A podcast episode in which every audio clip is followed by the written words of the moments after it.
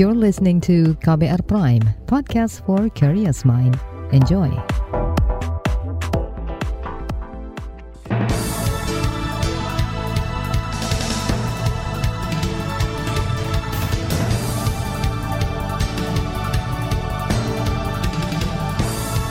Selamat pagi saudara, senang sekali kami bisa menjumpai Anda kembali melalui program Buletin Pagi edisi Rabu 29 Juni 2022 bersama saya Naomi Liandra. Sejumlah informasi pilihan telah kami siapkan di antaranya pemerintah dan DPR sepakat lanjutkan pembahasan DOB ke paripurna. Wapres minta MUI beri fatwa penggunaan ganja medis. Seorang warga sipil tewas ditembak di Deyai, Papua. Inilah Buletin Pagi selengkapnya. Terbaru di Buletin Pagi. Saudara, pemerintah bersama DPR menyepakati penambahan tiga provinsi baru di Papua. Kesepakatan itu ditetapkan pada pembahasan tingkat satu tentang RUU Daerah Otonomi Baru DOB kemarin. Pemekaran tersebut meliputi Provinsi Papua Selatan, Papua Tengah, dan Papua Pegunungan Tengah. Menteri Koordinator Bidang Politik Hukum dan Keamanan Mahfud MD mengklaim pemekaran provinsi mendapat dukungan lebih besar dibanding penolakan dari warga Papua.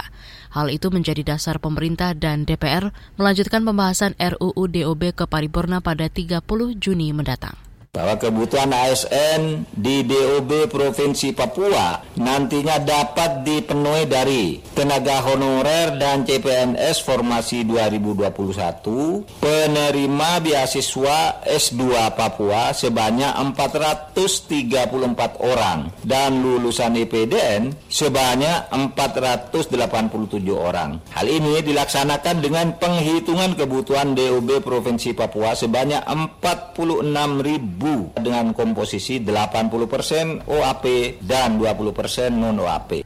Mahfud menambahkan dalam pembahasan itu ada penambahan pasal baru terkait pengisian aparatur sipil negara ASN di Papua. Kata dia, kebijakan itu dibuat untuk mengakomodir kebutuhan SDM dan juga memenuhi permintaan OAP terkait pemekaran. Komisi Pemerintahan dan Dalam Negeri DPR bakal mengawasi proses pembahasan DOB Papua dan pelaksanaannya di lapangan termasuk soal pasal untuk ASN.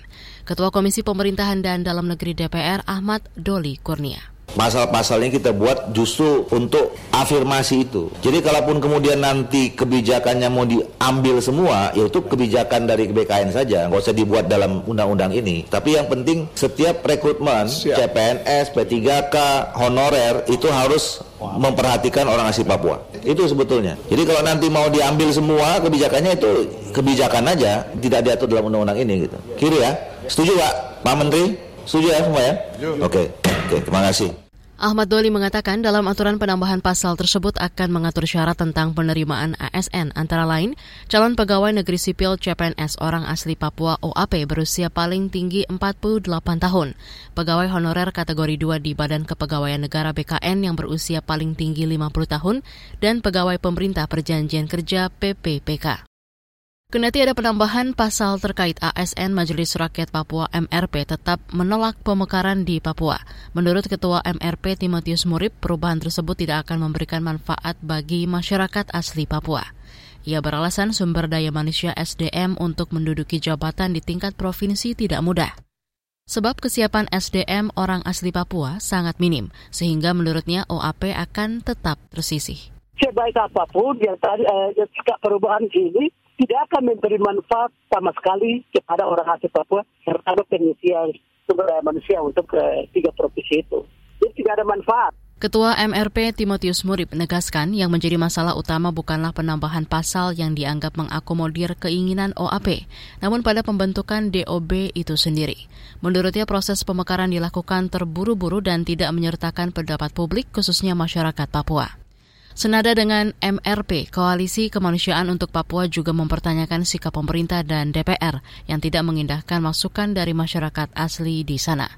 Anggota koalisi sekaligus manajer media dan kampanye Amnesty International Indonesia Nurina Safitri menilai solusi yang ditawarkan pemerintah semakin jauh dari penyelesaian masalah yang sebenarnya kayaknya DPR dan pemerintah ini kurang paham gitu apa yang sebenarnya dipermasalahkan oleh orang asli Papua gitu, mengenai DOB ini. Kok tiba-tiba langsung diwacanakan 80 persen? Saya rasa permasalahan akarnya harus dipahami dulu sih oleh pemerintah. Jangan kemudian masalahnya apa, terus mengajukan solusi apa. Saya rasa ini hanya semakin mempertegas bahwa pemerintah dan DPR atau dalam tata Jakarta melihat permasalahan OSIS ini hanya sekedar uang, posisi dan jabatan. Padahal kan bukan itu gitu. Anggota Koalisi Kemanusiaan untuk Papua, Nurina, menduga kebijakan terkait ASN hanyalah iming-iming agar masyarakat Papua mendukung kebijakan tersebut.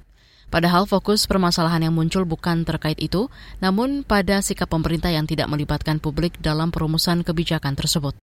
Sebelumnya Polda Papua juga telah menyiagakan ribuan anggota polisi menjelang pengesahan rancangan undang-undang pembentukan daerah otonomi baru DOB di Papua. Kapolda Papua Matius Fahiri mengatakan pengerahan pasukan itu untuk mengantisipasi berbagai kemungkinan di lapangan, sebab hingga kini rencana pemekaran Provinsi Papua masih menjadi pro dan kontra berbagai kalangan di Papua. Selanjutnya, wacana pelegalan ganja untuk medis. Informasinya akan hadir sesaat lagi. Tetaplah di Buletin Pagi KBR. You're listening to KBR Pride, podcast for curious mind. Enjoy!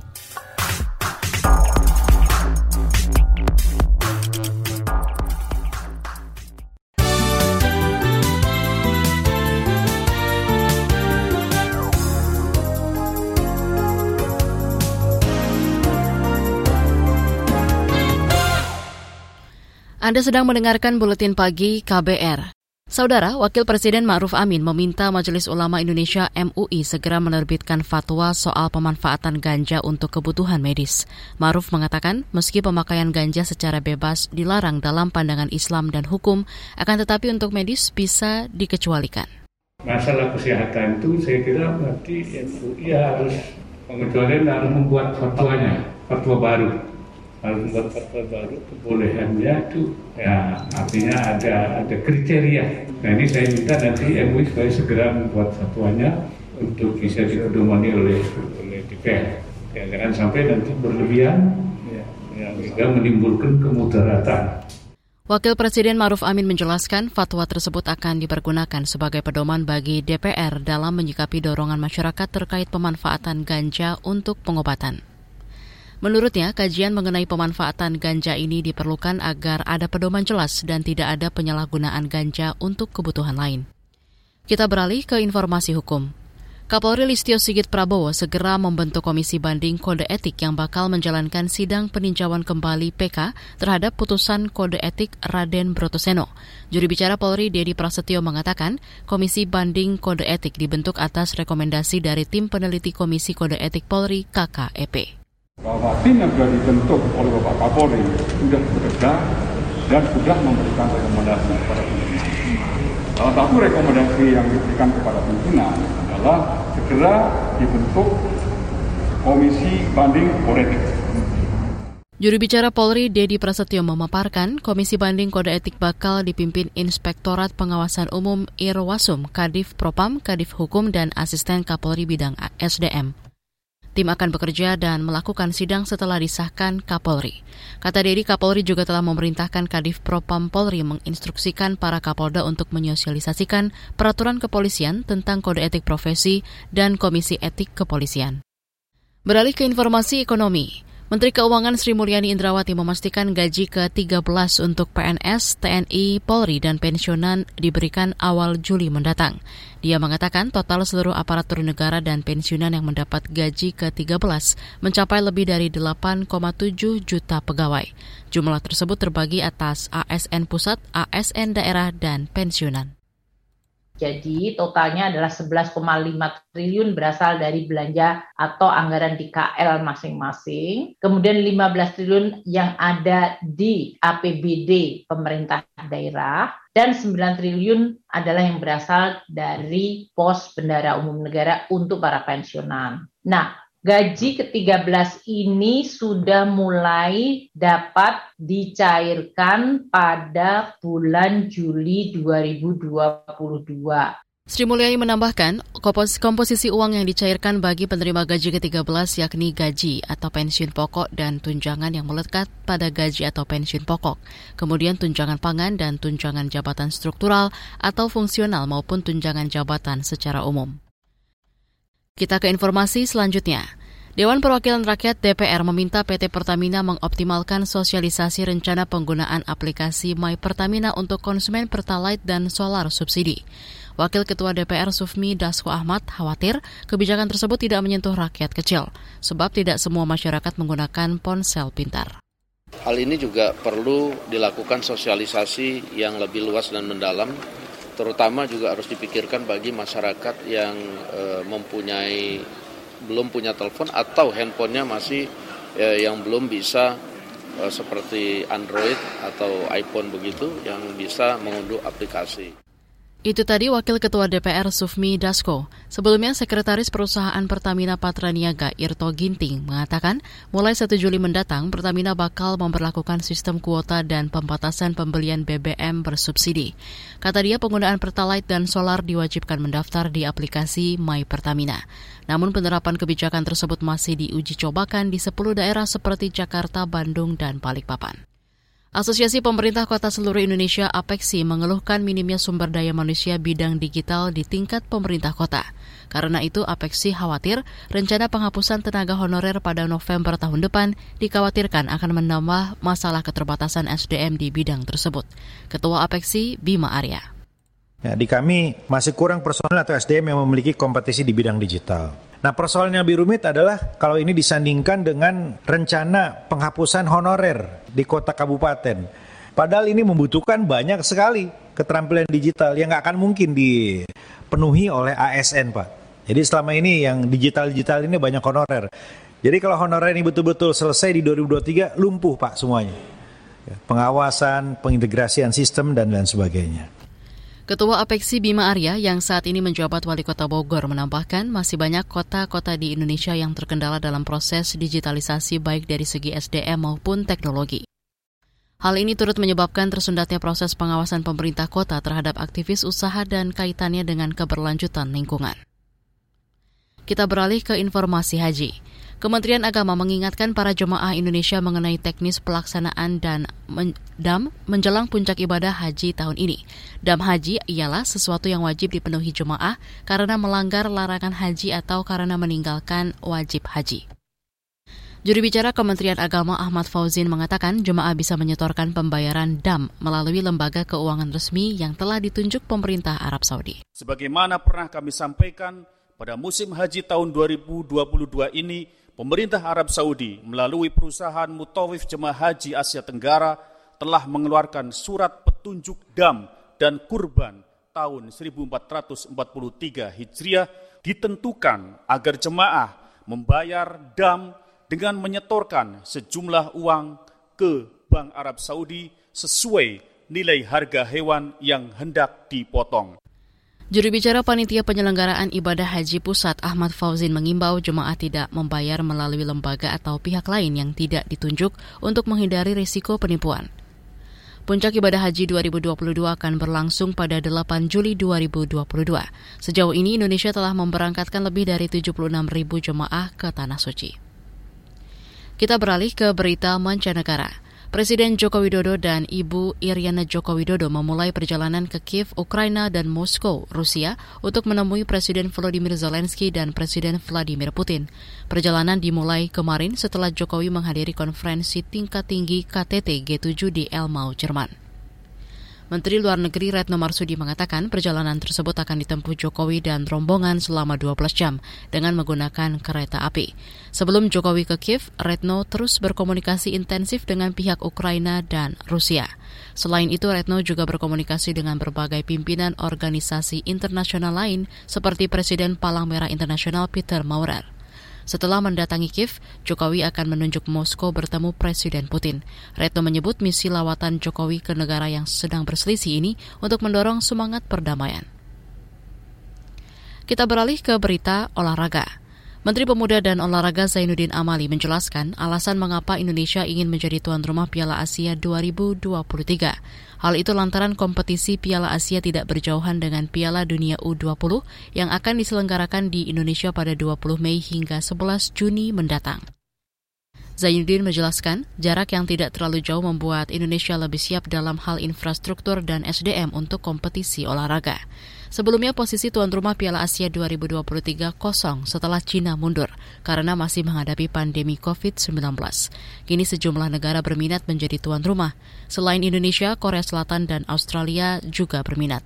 Fajar Alfian Muhammad Rian Ardianto melangkah ke babak 16 besar Malaysia Open 2022 setelah mengalahkan wakil tuan rumah Goh Fishem, Low Juan-shen di Axiata Arena Kuala Lumpur kemarin.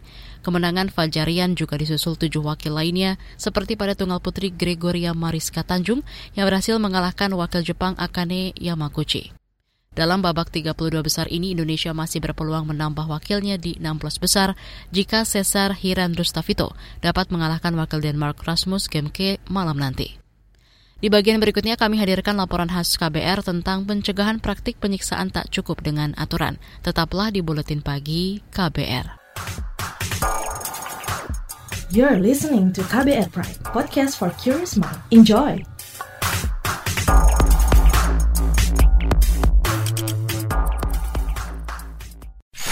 Commercial break. Commercial break. Ada kesedihan, air mata, dan trauma. Namun ada juga gelak tawa, bahagia, dan rasa bangga. Cerita kehidupan manusia adalah perjuangan dan pembelajaran. Pertanyaan di balik itu secara psikologi, apakah dia punya niat membunuh? Kan belum tentu. Saya kaget ketika ada konflik sesama orang Madura sendiri mengatasnamakan aliran keagamaan. Sejak itu, warga Syiah harus mengungsi sampai sekarang. Untuk kehidupan saya pada waktu itu aja nggak menentu kan. Boro-boro mikirin untuk perpustakaan gitu. Saga, cerita tentang nama, peristiwa, dan fakta. Liputan khas KBR ini telah memenangkan berbagai penghargaan nasional dan internasional. Anda sedang mendengarkan program Saga Produksi KBR. Simak di program Buletin Pagi pukul 6 waktu Indonesia Barat, Buletin Sore pukul 16 waktu Indonesia Barat, dan KBR Pagi pukul 7 waktu Indonesia Barat. Dengarkan Saga di radio jaringan KBR di Nusantara atau streaming di kbr.id. Saga juga hadir dalam bentuk podcast di kbrprime.id. KBR Inspiratif Terpercaya.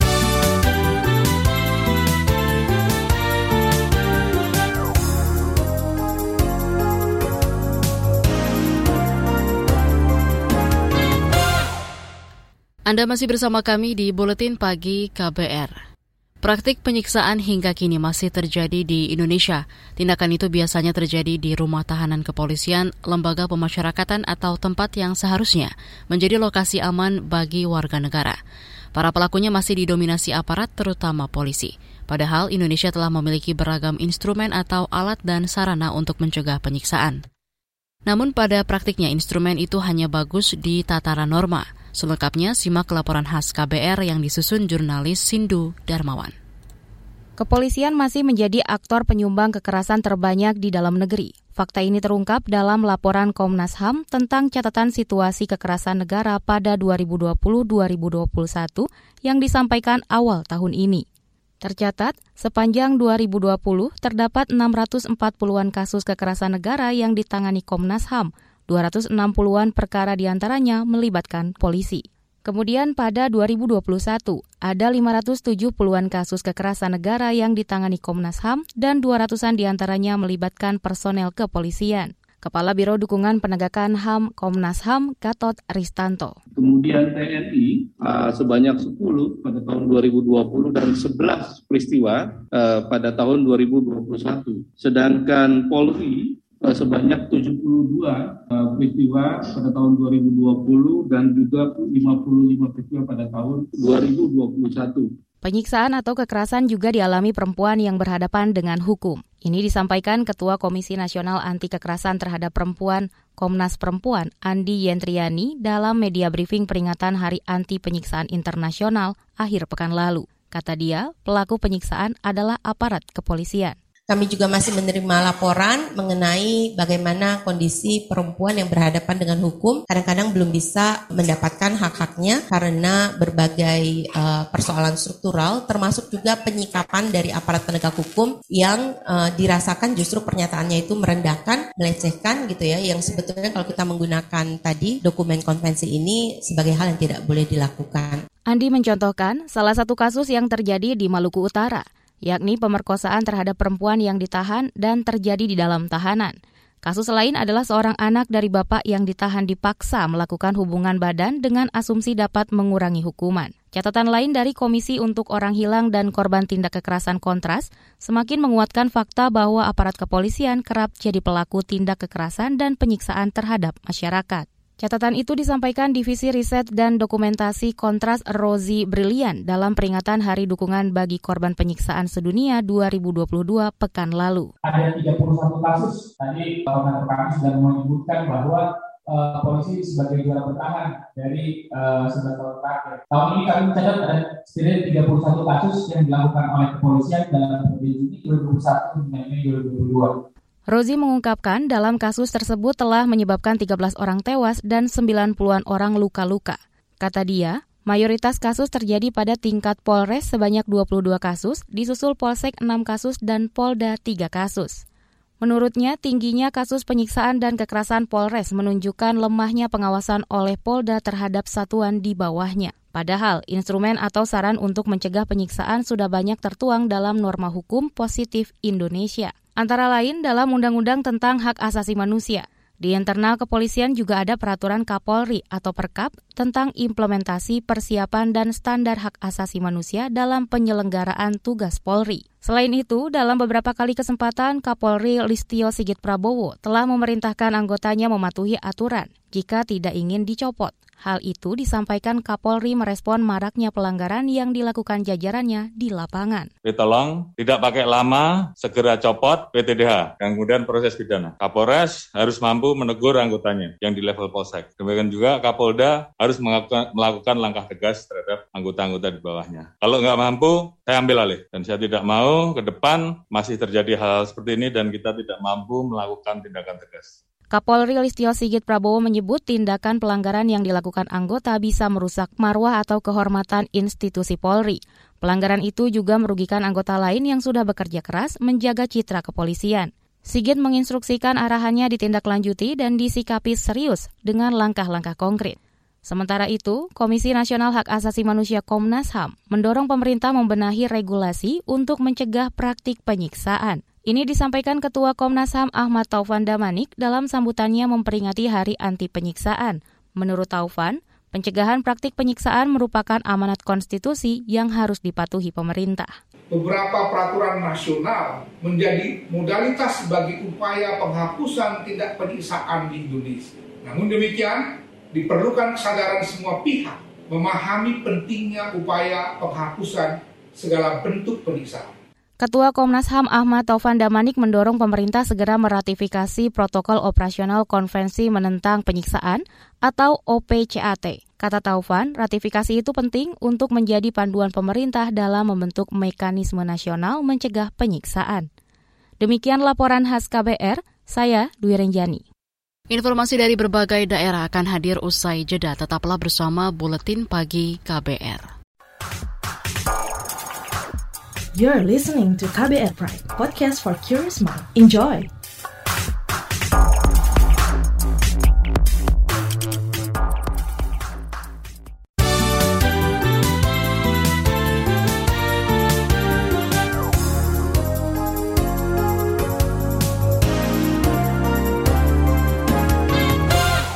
Inilah bagian akhir buletin KBR. Seorang warga sipil tewas ditembak di Kabupaten Deyai pada akhir pekan lalu. Kapolda Papua Matius Diofahiri menduga penembakan dilakukan kelompok bersenjata.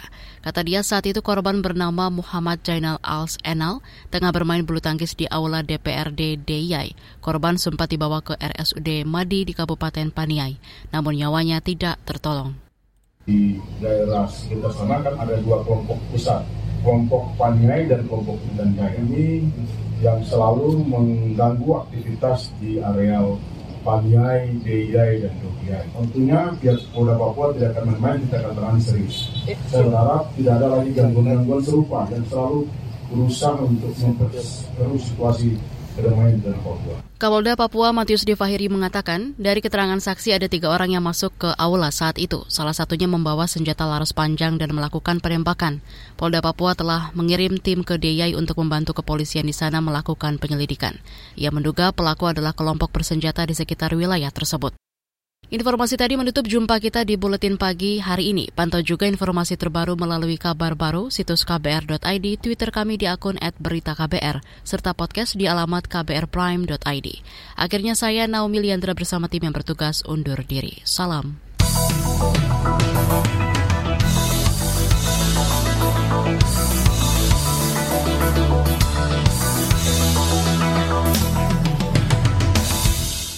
KBR Prime, cara asik mendengar berita. KBR Prime, podcast for curious mind.